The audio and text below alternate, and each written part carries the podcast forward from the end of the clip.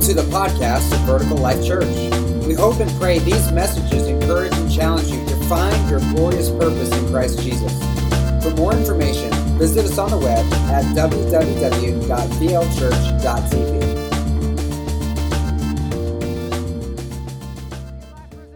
today. This is Christmas. Come on.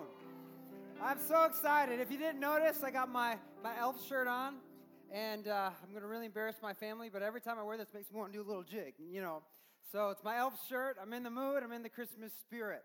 So welcome. We're in week two of our Christmas series, and um, I just uh, am excited for what God has for us today. It's a it's a simple message. It is a a um, it's a I would something we probably have heard before, but it's so important that we remember this very thing as we're talking about presenting the greatest gift. And as, as Dave mentioned, I'd, I want to give a shout out to uh, our V Life family who showed up at the food truck giveaway. It was at Pine Run Church of Christ. This is something we do with our ministerial association every month, the second Saturday of every month. And then some local businesses have joined with us to put on additional food trucks. And, and uh, for those of you that maybe have driven by or have participated, you know the need is real.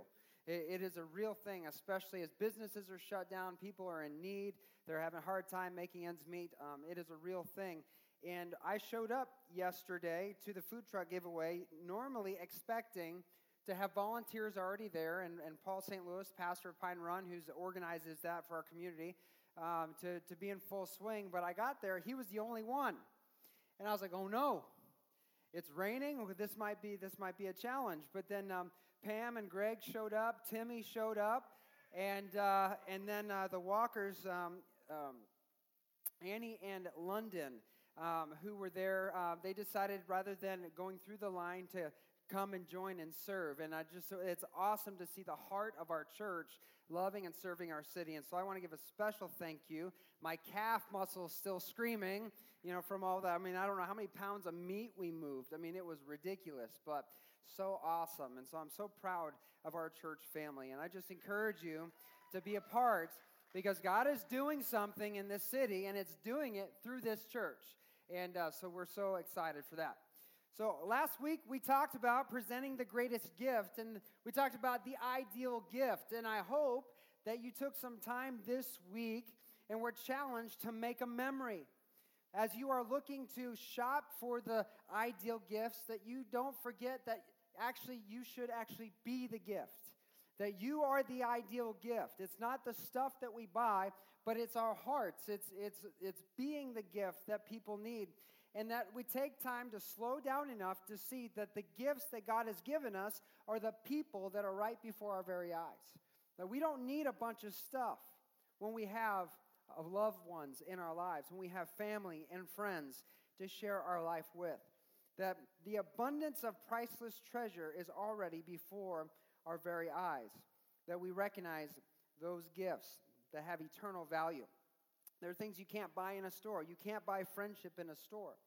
You know, it doesn't matter how, how many digital technological things that they have, how many games that, that talk about like, like befriending this or liking this and all this stuff on, on technology. You can't buy friends, but friends that you do have are invaluable. And so we just encourage you to keep that mindset this holiday season. Uh, did anybody try to figure out their love language? We talked about love languages last week. Anybody?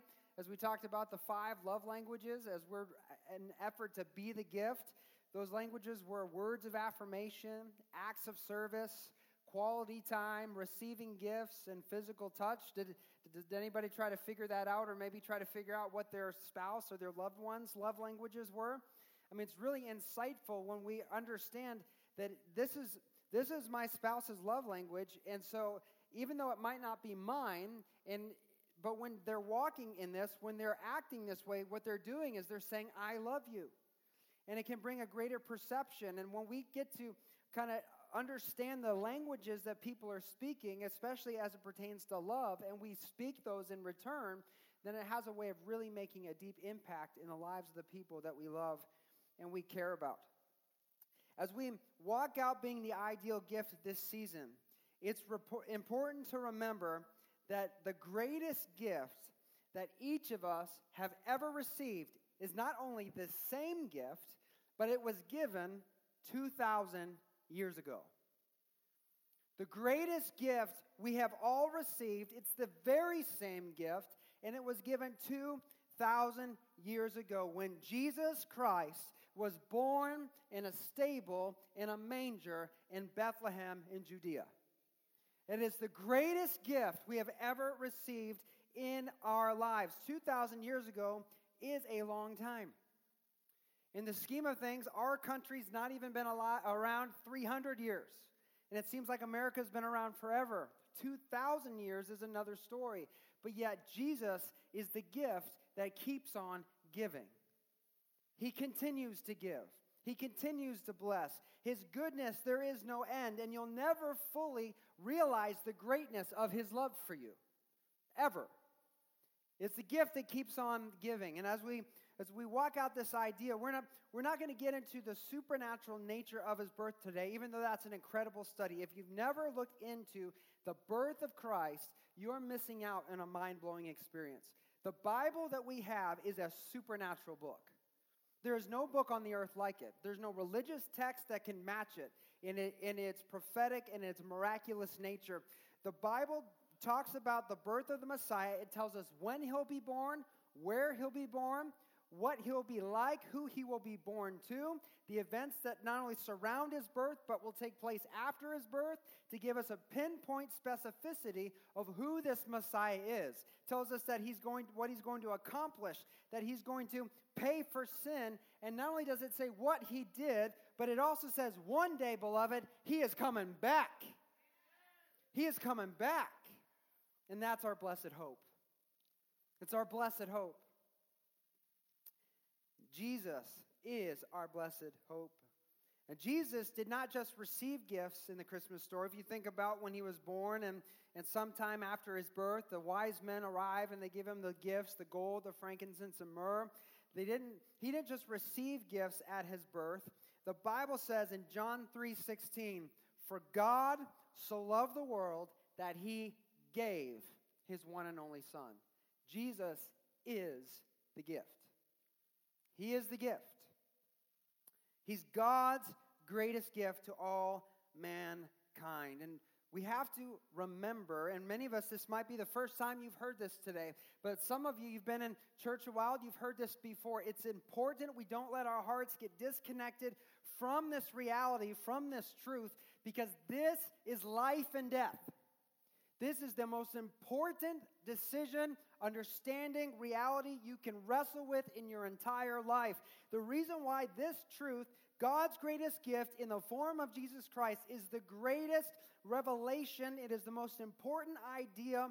It is the most significant thing you can wrestle with, is because the Bible gives us a revelation about what the current state of humanity is before God, before this righteous and holy God before this King of Kings and Lord of Lords. The Bible tells us what our current state is. In Romans chapter 3, verses 10 and 11, it says, As the scriptures say, no one is righteous, not even one.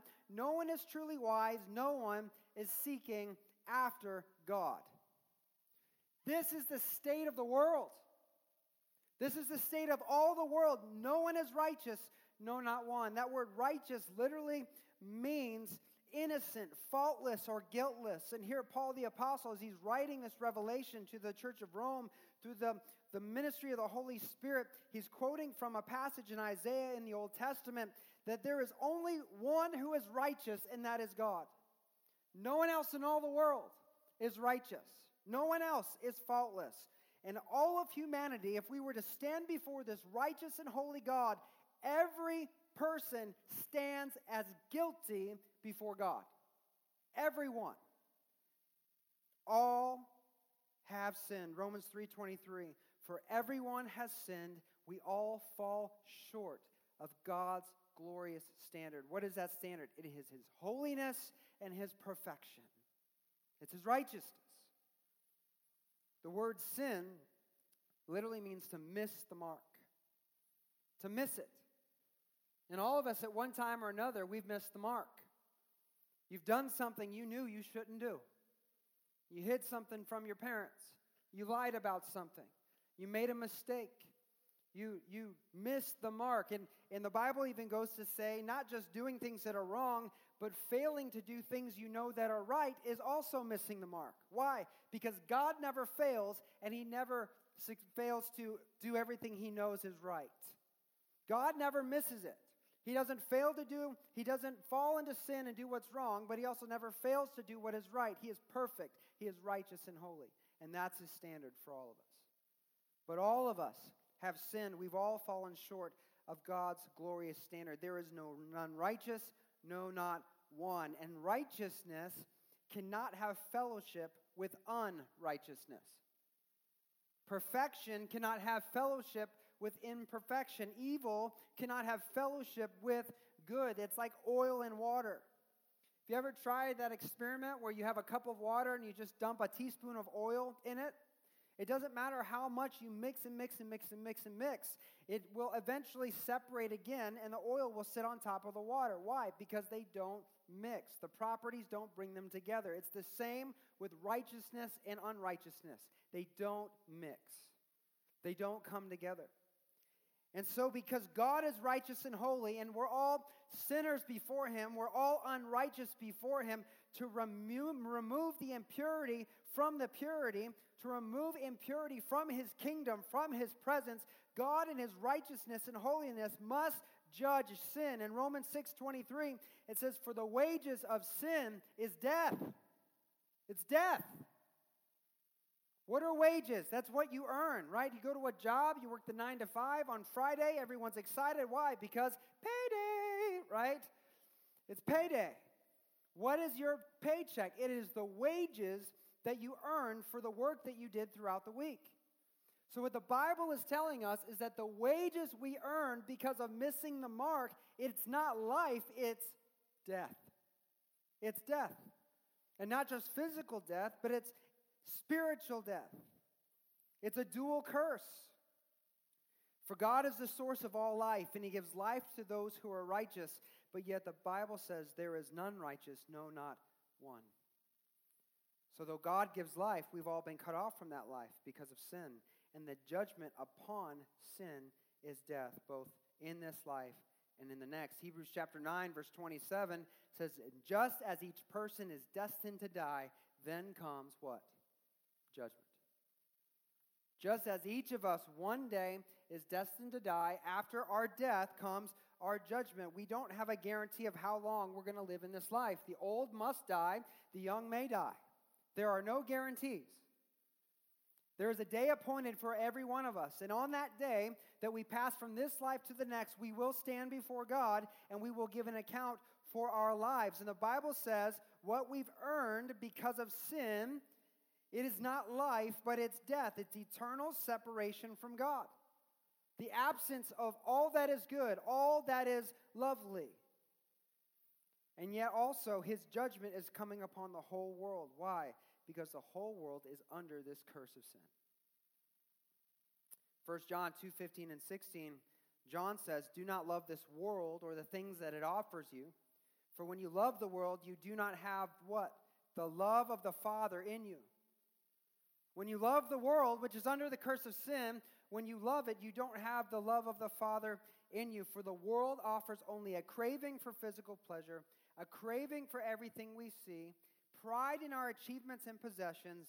These are not from the Father, but are from this world. This world, because of sin, because of the curse, is under the power of the enemy and his kingdom. And the weapons of our enemy are lies, deception, and influences that he wields in this world that are slated to draw us away from the glorious standard of God and into a twisted, perverse reality of what he desires. There's nothing in the world.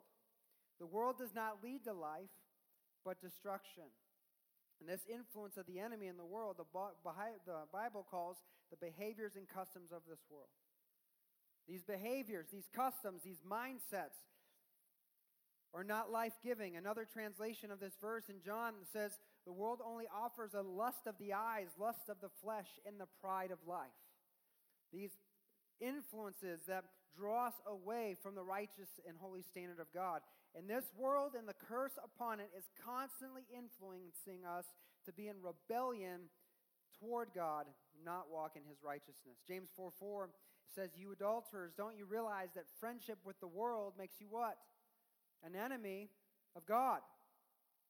Friendship with the world makes you an enemy with God. And so I say it again if you want to be a friend of the world, you make yourself an enemy of God. You make yourself God's enemy. What is he saying? He's saying that if you're seeking the world for your purpose, for your affirmation, for your meaning, for your identity, if you're worshiping at its altars, bowing down to its whims and influences, you're joining in in its behaviors and customs that defy God and his glorious standard, if you're rebelling against him, you are no friend of God.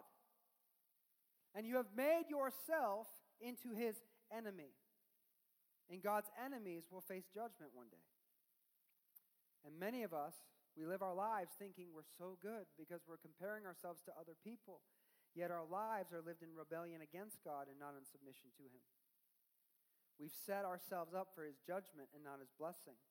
And unless something drastically changes, it's not blessing we'll receive in the last day when we face Him face to face, but it'll be judgment because righteousness can have no fellowship with unrighteousness. This is the state of the world. For all have sinned. But, beloved, aren't you glad that this righteous and holy God is not just righteous and holy, but he is also tender, loving, gracious, patient, and kind? See the second part to the verse in Romans 6:23 that says for the wages of sin is death, it also says the free gift of God is eternal life through Jesus Christ our Lord. Now it's getting good. It's all fear and fire and brimstone, but we're starting to see the shift.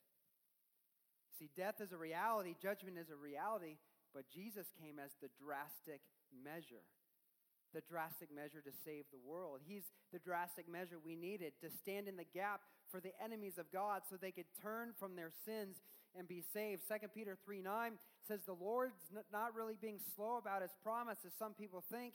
He's being patient for your sake. He doesn't want anyone to be destroyed. He wants all to what? To repent, to turn to him. He doesn't want anyone judged. He doesn't want anyone to fall under the curse. He doesn't want anyone to stand before him and be sent away. He wants all to turn to him and be saved. He wants everyone to turn to Jesus and find life, to be saved from their sins, to stop being enemies and start becoming his friends. This is why he came. The thief comes to steal, kill, and destroy, but he came that we might have life so his enemies could become his friends. Romans 5 8 said, God showed his great love for us by sending Christ to die for us while we were still sinners. Let this reality soak in. You did nothing to earn it. How, how often do we in our lives put standards on people that until they meet that standard, we don't accept them? And we take that into our, our faith and our religious uh, experience with God. We think that until I reach a standard, I'm not acceptable by God. But God says, You can't meet that standard. There's none righteous, no, not one. Jesus came, He fulfilled the expectation so that in Him we can become the righteousness of God. And He did it before any sin of yours was forgiven. He died so you could be forgiven. He died while you were a sinner. He came while you're still an enemy. Romans 5:10 says since our friendship with God was restored by the death of his son while we were still his enemies think think about this think about war think about any circumstance where you're in conflict and in rather than fighting to win you sacrificed yourself to redeem the other side this is what Jesus came to do for each and every one of us. Since our friendship with God was restored by the death of his son while we're still his enemies, we will certainly be saved through the life of his son. See, Jesus didn't come so we could eat feasts and open presents on Christmas. He came to be the greatest gift we could ever receive. He came as the drastic measure, as the display of God's love. And through the gift that God has given, through that blessing, we open gifts and we feast to celebrate that reality. That He's come that we might have life and life more abundantly. See, in Jesus we have forgiveness. In Jesus we have redemption. We have second chances. We have eternal life. And we can become the friend of God. Are you God's friend? Are you friends with God today? Have you made that decision to trust in Jesus and accept his sacrifice on your behalf? Because if not, today you can make that decision. Today, you can make the decision that will radically transform your life. It's what the Bible calls being born again. When you turn to Christ and you and you receive Jesus as your savior, the Bible says God places his Holy Spirit in your heart and you become something altogether new. You become connected with God where before you were disconnected because of missing the mark. You become connected because of what Jesus has done for you on the cross, never to be lost again. So, this is the ultimate reason why Jesus came. But Jesus did not just come to die for us, beloved, he also came to live. He did not solely come to be our sacrifice, he also came to be our example for how to live out this new relationship and newfound faith we have in him. In John 15, 9 through 11, Jesus says, I have loved you even as the Father has loved me. Remain in my love.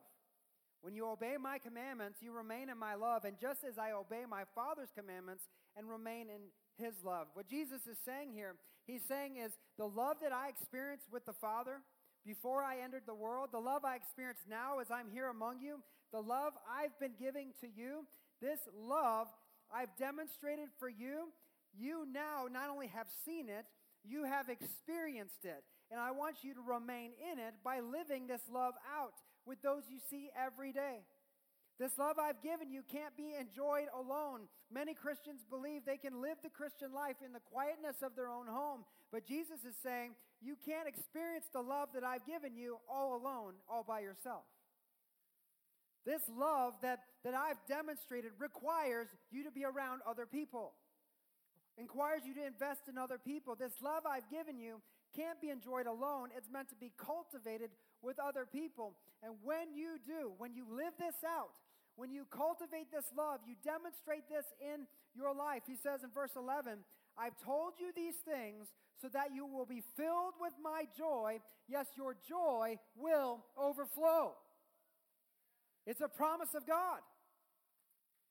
Many of us are struggling to find joy in this life, and here Jesus is saying, You want a formula? Here it is remain in my love, and your joy will overflow. This world wants us to seek what it has to offer to find joy, but it's not joy giving. This world is joy stealing. It's not life giving, it's life taking. True, overwhelming, overflowing joy can only be found in a life giving relationship with Jesus Christ and experienced as we live his love out for us with those around us. And what's so awesome to think is that as we've, we talked about last week, we've discovered these love languages, right? These expressions of how we express love with one another to understand that God didn't just invent love, He is love. He defines what love is. In 1 John 4 8, it says, Anyone who does not love doesn't know God, for God is what? God is love. Like if you don't know God, you don't really know what love is because He defines love. He didn't just create it. And Jesus demonstrated with His life what life looks like, and He continues to demonstrate that today if you have a relationship with Jesus Christ. He continues to demonstrate his love in your life. Think about when he was on earth. Jesus was constantly building people up with words of affirmation, calling them out of who they thought they were into who God created them to be. When Jesus was on earth, he continued to speak truth over their lives, breaking off the lies that they had believed, and spoke life over us and not death. He spent quality time with his disciples, pouring into their lives each and every day.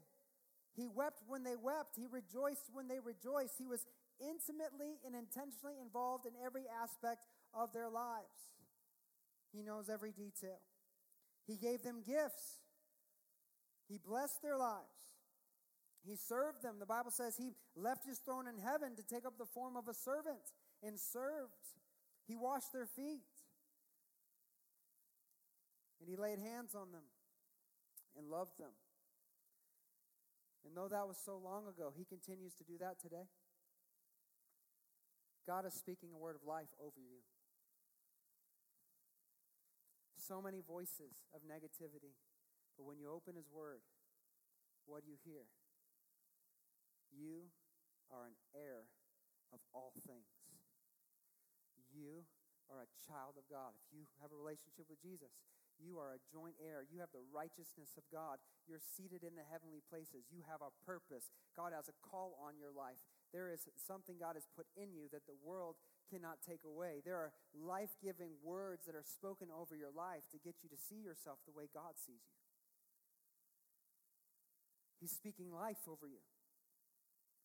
He spends quality time with you. In those times of prayer and worship.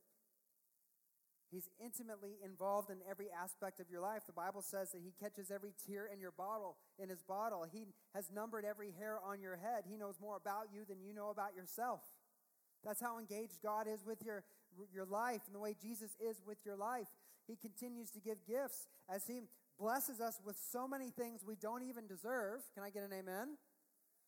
I mean, how good are our lives? Even in the midst of our struggle, our lives are good. But then He gives us the Holy Spirit who gives us even more gifts so that His love can be on powerful display in our lives. He gives, He, he serves when He heals the sick and He lays, we lay hands on one another and people are healed when He provides for a need when we're in desperate need. God continues to serve His beloved. And He continues to touch our lives with encounters. It's so awesome to know that God didn't just do this through Jesus when He was here, He continues to demonstrate His love through the languages of love in our everyday lives. You know, there's a famous saying in our world today that says, Love is love. And it's used to justify people's choices and decisions that are contrary to the Word of God. But by our own experience, we know that there are different levels of love. There are different realms of love. All love is not equal. The Greeks, whom the New Testament was written in Greek, many of our culture, much of our culture today is influenced heavily by the ancient Greeks and, and those from that uh, day and time. And the Greeks had many words for love, several words that indicated friendship love or familial love, like families, uh, brothers and sisters, that type of love. There's romantic love. There are multiple words for love. In the, in the English translation of the New Testament, when we see the word love, it could be any number of these words, but we just translated it as love. There are many words that were used to describe love, but not all love is equal. You see, I have love for my friends, but the love I have for my children is deeper than the love that I have for my friends. And I love my children, but the love I have for my wife is deeper than the love I have for my children. You know, just for the record, you know, just so you guys know, I do love each and every one of you. You know, if you're my kids are wondering which one's the favorite, the answer is yes. You are the favorite. You're all the favorite. But we have different levels of love. There's different ways we express it, see it, feel it. Not all love is equal. Here in John 15, Jesus is saying there is yet a higher level of love. There's a higher level of love. And I have given it to you. I've demonstrated it with my life. And now I'm giving you an instruction how to stay in it and how to live this thing out. John 15, verse 12, he says, This is my commandment love each other in the same way I have loved you. So here he's giving us a command, and he just said, If you want your joy to overflow, remain in my love. And when you do that, the way you do that is by obeying my commandments. And here's one of his commandments love each other the same way I have loved you. Love each other the same way. Don't love each other the way the world loves, through selfish desire that the world wants to call love. Don't love each other through lust that the world wants to call love. That's not what I'm calling you to. I'm not calling you to friendship love. I'm not calling you to romantic love. I'm not calling you to familial love. I'm calling you to a love that is greater than any love you have ever known. It's the love the Father has given me, and it's the same love I have given you. And he's getting ready to define what this love is in verse 13. He says, There is no greater love than to lay down one's life for one's friends. There's no greater. It is self sacrificing love. And how do we know he loved us that way? Because he put himself on the cross. He said, No one takes my life away. I willingly lay it down for the sins of the world. He willingly sacrificed himself. He gave it all and held nothing back. The love God is calling us to, the love He demonstrated until the day He ascended, is not an easy love where we're left feeling content and comfortable. The love He's calling us to is a love that costs us something. It costs something. Paul the Apostle describes God's love in 1 Corinthians 13, and many of you probably had this passage read at your wedding if you're married, or heard it read at a wedding. It's on many placards. You can find it all over Hobby Lobby. But here's what he says He says, Love is patient and kind. Love is not jealous or boastful or proud or rude. It doesn't demand its own way. It's not irritable. It keeps no record of being wronged. Does not rejoice about injustice, but rejoices whenever the truth wins out. Love never gives up, never loses faith, is always hopeful, and endures through every circumstance. Isn't that so sweet? It's beautiful. It's poetry. But what's Paul really getting at? He's saying, I'm describing the love that was demonstrated for you. This is not just a beautiful poem, it is packed with meaning. Why is love patient? Because sacrificial love says, My priorities are not top priority. My priorities are not top priority. Why is sacrificial love kind? It's because my expectations don't trump someone else's well being. Why is sacrificial love not jealous? It's because love honors the blessings of others and is content with its own.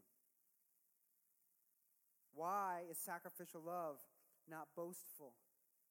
It's because being blessed has nothing to do with my worth, but everything to do with God's grace and His goodness on display in my life. Why is sacrificial love not proud? It's because it believes that my value is not more valuable than anyone else's. Why is sacrificial love not rude? It's because it understands that my feelings don't justify my actions. Why is sacrificial love not demanding? It's because it understands that my way is not the only way. Why is sacrificial love not irritable? It's because there is grace for mistakes and misunderstandings when you're dealing with people who are broken. Why is sacrificial love, or why does it not keep any record of wrongs? It's because it understands that forgiveness is the glue to unity involving any relationship. Why is sacrificial love not rejoice over injustice? It's because injustice is harmful to others and it doesn't try to get away from accountability. Why does sacrificial love rejoice when truth wins? Is because justice heals when the humble take responsibility for their wrongdoings. Why does sacrificial love never give up, never lose faith, and endure through any circumstance? It's because it doesn't base its faith or its identity on our ability to be perfect, but it bases its faith in God's faithfulness. Every description of love requires you to deny yourself and prefer someone else. It is self sacrificing, self sacrificial. And this is God's kind of love demonstrated by Jesus and the love he's calling us to. And it is not a love that comes naturally. Why? It's because we've all sinned and missed the mark. It's not a love the world has to offer, it's a sacrificial love. One where the one who has sacrificed is me. I sacrifice. It's a love of self denial. And the Lord has called us to remain in the sacrificial love. Remain in my love. Abide in, dwell in it. Dwell in this love that I've given to you, that He's given to us. Dwell in this love that I have poured over you, and you will receive something in return. He has promised our joy will be full. Our joy will overflow in our lives. In Luke chapter 2, at the birth of the Messiah, as the angels appear to the shepherds, in verse 10, it says, The angel said unto them, Fear not, for behold, I bring you good tidings of great joy, which shall be to all people. For unto you is born this day in the city of David a Savior, which is Christ the Lord. Jesus came that we might have life and life more abundantly, that our joy might not be filled, but to the overflow. It first comes, amen. It first comes with the end of sin and the, the payment of his sacrifice, but then it comes to the overflow with living out the life he lived as we love others the way he loved us. It's a twofold gift that God has given payment for our sin and a demonstration through his life. John 10:10 10, 10, The thief cometh not but for to steal, kill and destroy. I've come that you might have life and have it more abundantly. Beloved, this world tells us this world tells us just to look out for ourselves. I have to get mine. I have to look out for me. If I don't look out for me, no one else will. But Jesus said the true fulfillment, the way to fulfillment and happiness is denying ourselves, laying ourselves down for other people. But you don't understand what I've been through, Pastor Joey. If I don't look out for me, no one else will. No, you don't have to look out for you. You have to deny you. John 15, 14 and 15. This is such a revelation. And I hope this resonates in your heart today. This is such a game changer in your life. If you recognize what Jesus is saying, he's saying in John 15, verse 14, as he's talking about love, he says, You are my friends if you do what I command. I no longer call you slaves because a master doesn't confide in his slaves. Now you are my friends since I have told you everything the Father has told me. See, Jesus makes it possible for us to be friends with him. His death makes it possible for us to have life, and his life makes it possible for our joy to overflow. But what is so impactful in this is many of us have grown up with this idea that we're not friends with God, but we're still slaves. At the food giveaway yesterday, I was drenched and just trying to get groceries in the back of these cars as quickly as possible. And there's this truck full of people, and this guy came out after we finished up, and he was just thanking. It's like, "Oh, we thank you so much. This means so much to us." And and uh, he he said, "Like, why do you?" Why do you do this? Why are you doing this? And I just took a, a moment just to say it's because God has blessed us so much. And Jesus loves you, and we want you to know it. You know, and just not really interested in getting a big conversation, but, but he's like, oh, yeah, I know it. And I was like, and, and I said, well, do you have a relationship with God? And, and he's like, yeah, yeah, I, I work over at the, the Michigan Church Supply. I'm like, okay, I didn't ask you where you worked. I said, do you have a relationship with God? But he was equating what he did that was Christian with who he was to God. As if I only have a relationship with God if I do for him. And I took a second to say, no, you, you have to understand. Jesus paid for your sin on the cross. You don't have to do anything, He did it all. And then I asked him this question I said, if you wanted to become friends with somebody, how would you begin that relationship? And he said, Well, I'd just start talking to him. It's like, like we're talking right now, right? And he's like, Yeah, yeah. I was like, Okay, what if you wronged them first?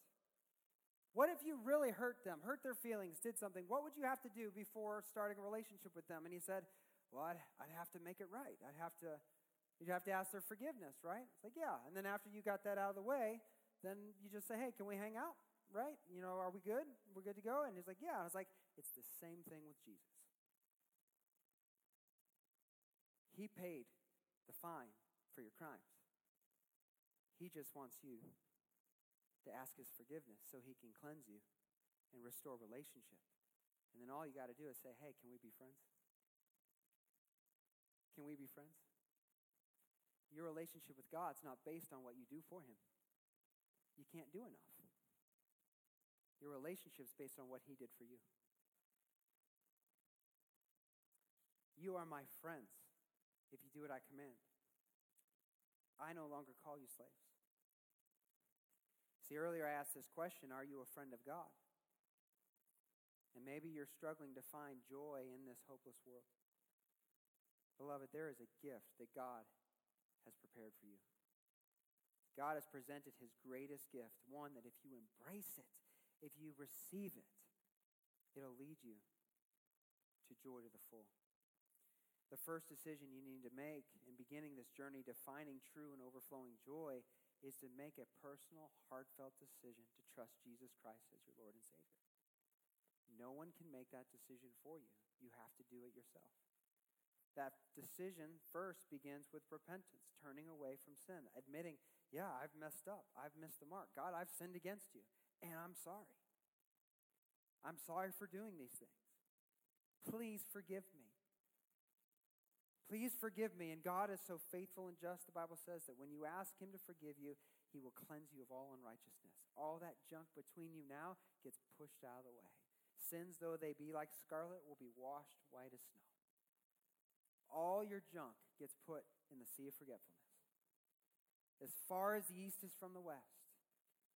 And there is no condemnation for those who are in Christ Jesus. It first begins with repentance, turning away from sin, to turning to find your purpose in Christ. And then you must receive him as your Savior. John 1.12 says, As many as received him, to them gave he power to become the sons of God. You're not a son of God or a daughter of God until you become one. How do you do that? By receiving Jesus. And that's in, when you receive the power. Even to them that believe on his name. Again, you don't just become friends with someone but, until you first have a conversation. In Romans, Paul tells us how to have this conversation. It's so very simple. We overcomplicate this so often. It is so simple.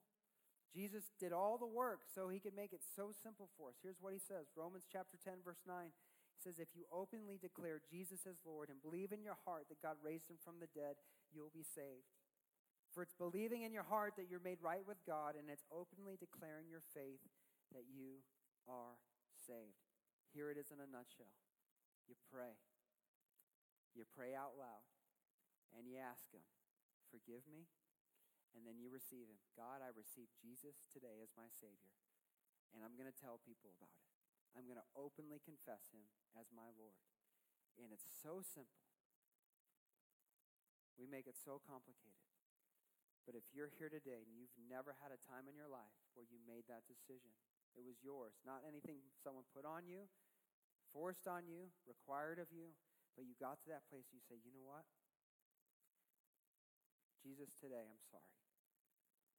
And I want to begin a relationship. Please forgive me. Be my Lord and Savior. Today, your life can be radically transformed. And you can start the path to discovering overflowing joy. Let's bow for prayer as the worship team comes forward. Lord God, I just thank you for your word. I thank you for this gift.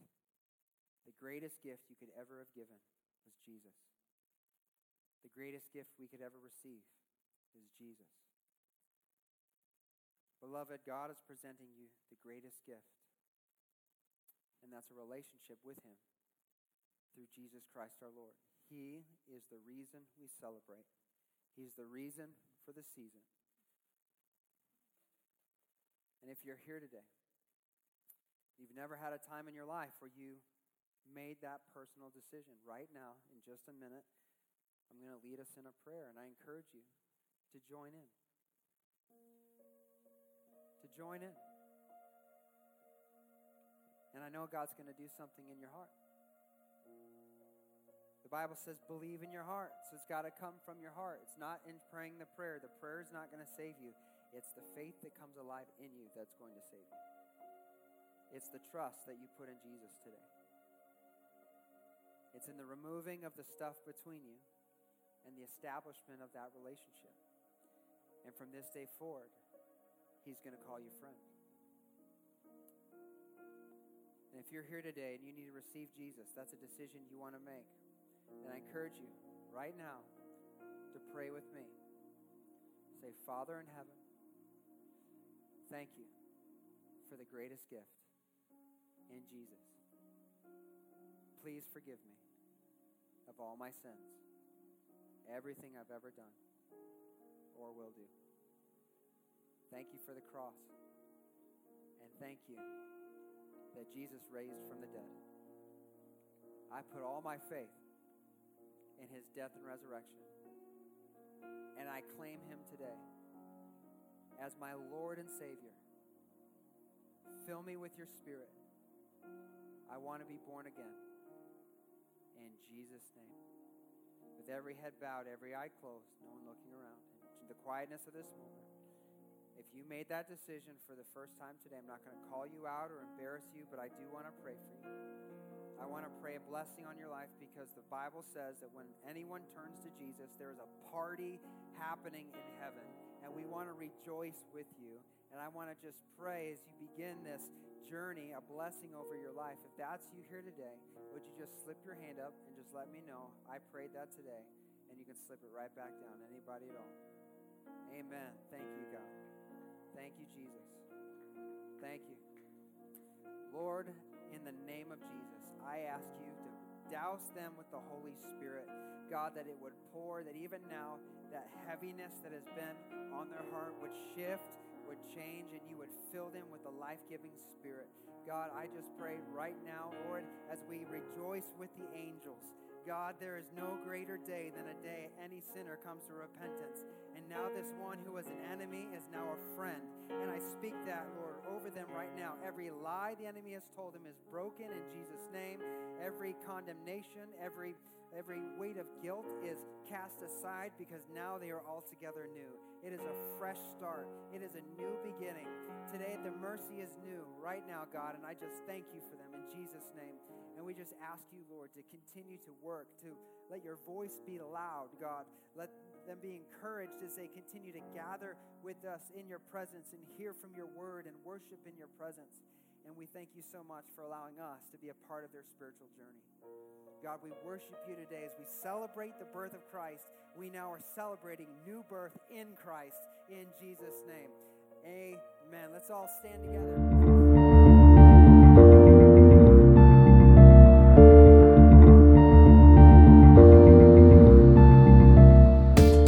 From all of us at Vertical Life Church, we want to say thank you for listening. If this ministry has blessed you in any way, please consider making a tax deductible donation to www.vlchurch.tv forward slash give. Thank you, and God bless.